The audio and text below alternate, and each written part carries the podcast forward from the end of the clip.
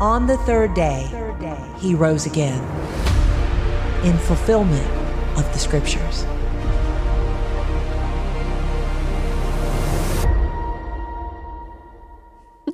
You are in the right place. This is No Seriously, How Do I Do This? I am Summer Shepherd. But this week, which would normally be an off week for us, I wanted to give you a special treat, a special peek at a brand new podcast that just came out just in time for Easter called In Fulfillment, talking about those prophecies of God fulfilled in Jesus Christ, those promises fulfilled. If you've ever read scripture and seen it come alive in your mind or wish that it would, this is for you. And so sit back and enjoy episode one of In Fulfillment. Take a moment and imagine with me. Imagine a place in the Middle East where Jesus and his disciples are walking. Now, whenever I imagine this, I see tan everywhere. There's the desert they're walking on, the sandstone colored buildings, and even the light brown walls. Maybe you see this too. Or maybe you see green everywhere when you imagine the time when Jesus was here. Maybe you imagine orange, like a sunset. All this light brown I see, broken up only by the green of the leaves on the palm trees. Do you imagine people walking? Perhaps they're coated in sand. Their heads are covered to protect them from the piercing wind. And maybe they're talking to each other. Maybe you hear them laughing. Or maybe you see them as solemn exhausted from their travels and the constant dust. Either way, the people that you see are Jesus and his disciples, and they're traveling to Jerusalem to fulfill what was told would happen long ago. When Jesus and his disciples neared the city, Jesus paused and gave two of the disciples instructions.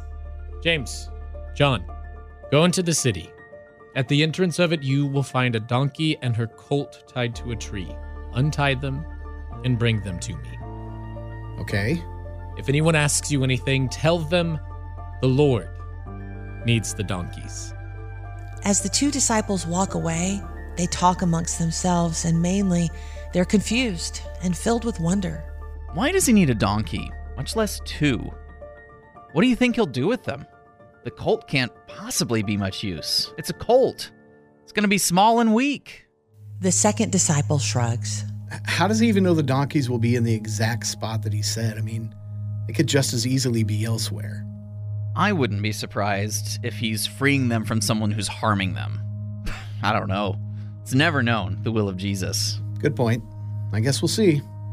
Despite their confusion and lingering questions, they did as Jesus instructed. Here they are, just where he said they would be, tied to a tree that's growing just inside the entrance of the city. Hey, what are you doing? Un- untying the donkey and her colt? I find it rather hard to believe that they're yours, sir. No, no, no, they're, they're not ours. They're the Lord's. He has need of them. The two disciples then brought the donkey and the colt, and putting their cloaks on the donkeys, Jesus sat on the colt. A crowd had begun to gather, surrounding the lane, and spreading their cloaks on the ground, along with branches from the trees they had cut. As the decorated donkey walked down the lane with Jesus on his back, the colt's dark gray mother trots behind, her head held high as if she knew this occasion was momentous. The crowd joins the procession with shouts of praise.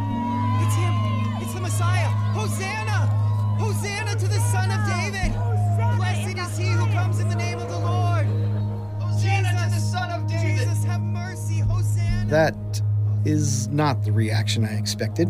That's for sure. Least of all for a man riding a donkey. The disciples then joined in with the crowds in shouts and praise to the man riding the humble donkey down the lane. When Jesus entered Jerusalem, the whole city was stirred up, saying, Who is this? And the crowd said, This is the prophet Jesus from Nazareth of Galilee. Hidden in the crowd as all the shouts and the news spreads through the city like wildfire, there is a mother and her daughter watching the procession. And while the mother has a joyful face, her daughter looks on with eyes narrowed and her brow is furrowed. She looks at her mother, and there's a question on her lips. Mama, who is this man? Why is he on a donkey? Doesn't that hurt? That's Jesus, darling. He's come to save us. On a donkey? I don't quite understand it either, but it was foretold that he would. This took place to fulfill what was spoken by the prophet, saying, Behold, your king is coming to you, humble and mounted on a donkey, on a colt, the foal of a beast of burden.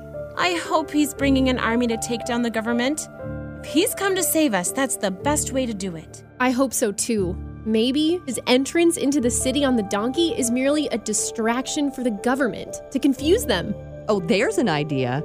He's coming in peacefully to disguise the chaos of what he will do tonight. I bet he'll have an entire army storming the gates at Olivet in the middle of the night tonight.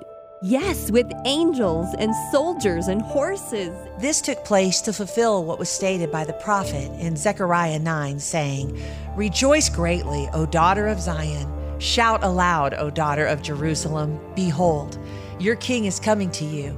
Righteous and having salvation is he, humble and mounted on a donkey, on a colt, the foal of a donkey.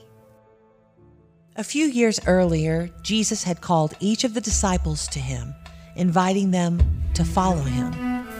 One day, Jesus is walking on the shore of the Sea of Galilee, cool waves lapping at his feet. He sees two brothers in a boat, casting a large net into the sea. Jesus stands at the shore, the wind blowing against his face, and he waits and he watches. Eventually, the brothers bring the net back up, and the net is weighed down by flapping fish. The men are straining to pull it up. They drag the net fully into the boat, the silvery fish disappearing into it, their scales briefly reflecting the blinding sunlight. And the brothers row back to shore, their paddles moving in and out of the water. Follow me, and I will make you fishers of men. Okay. Jesus and his newly appointed disciples walk further down the shore. Peter and Andrew obediently follow Jesus, though they are not sure where they're going or why they are following the stranger in the first place. As they walk, they find a group of three men in a boat nestled in the sandy shore. Inside the boat, they're mending their nets. Come, follow me. James and John stand, stepping off the boat, and immediately obey Jesus' call. They leave their boat and their father behind, and they travel to Galilee and find Philip. Follow me. Philip decides to follow Jesus, joining the slowly growing group. After walking for a while, a man begins to pass them, walking the opposite direction. Philip notices him, calling out, Hey, Nathaniel, how are you this fine day? I'm good. H- how are you? Well, I'm swell. Who are those people you were with? Uh, wh- where are you going? We have found the man that Moses and the prophets wrote about Jesus of Nazareth, the son of Joseph. That's who I am with, th- though I cannot say where exactly we are going. Can anything good really come out of Nazareth, though? Uh, I mean, you know what those people are like. They're rude and obnoxious and snobbish. I mean, they make people stay in stables instead of working to find space in their crowded inns. How rude is that? Well, yeah, clearly based on this guy. Come and see. An Israelite indeed, in whom there is no deceit. How do you know me? I've never met you before. Long before Philip called out to you, I saw you. When you were under the fig tree. All the way back there on the road? You saw me? I was behind a house. You could not have possibly been able to see me since you were all the way over there. Rabbi, you truly are the Son of God. You are the King of Israel. Because I said to you, I saw you under the fig tree, do you believe? You will see greater things than that.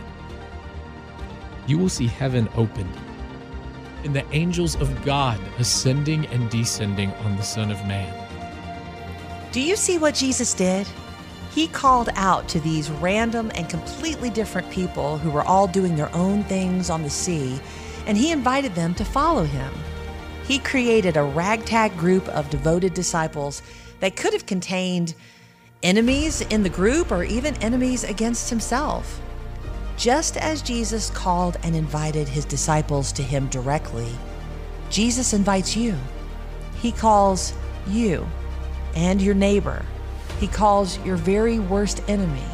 He calls your close friends. He calls your family. He calls you and everyone to be a devoted follower. He calls us to learn and deepen our faith, just as Andrew, Peter, and Philip did when they were following their Lord and Savior. He also calls us to sacrifice in order to follow him. These men, the disciples, they left everything behind their family, their friends, and their possessions. When Jesus called the disciples to himself, he began a significant process of events that would eventually lead to his death on the cross. Jesus led by example. Jesus sacrificed everything.